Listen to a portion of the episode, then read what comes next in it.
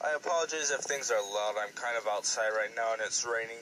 So, yeah. Today I learned about all different types of tea that are used for medicine.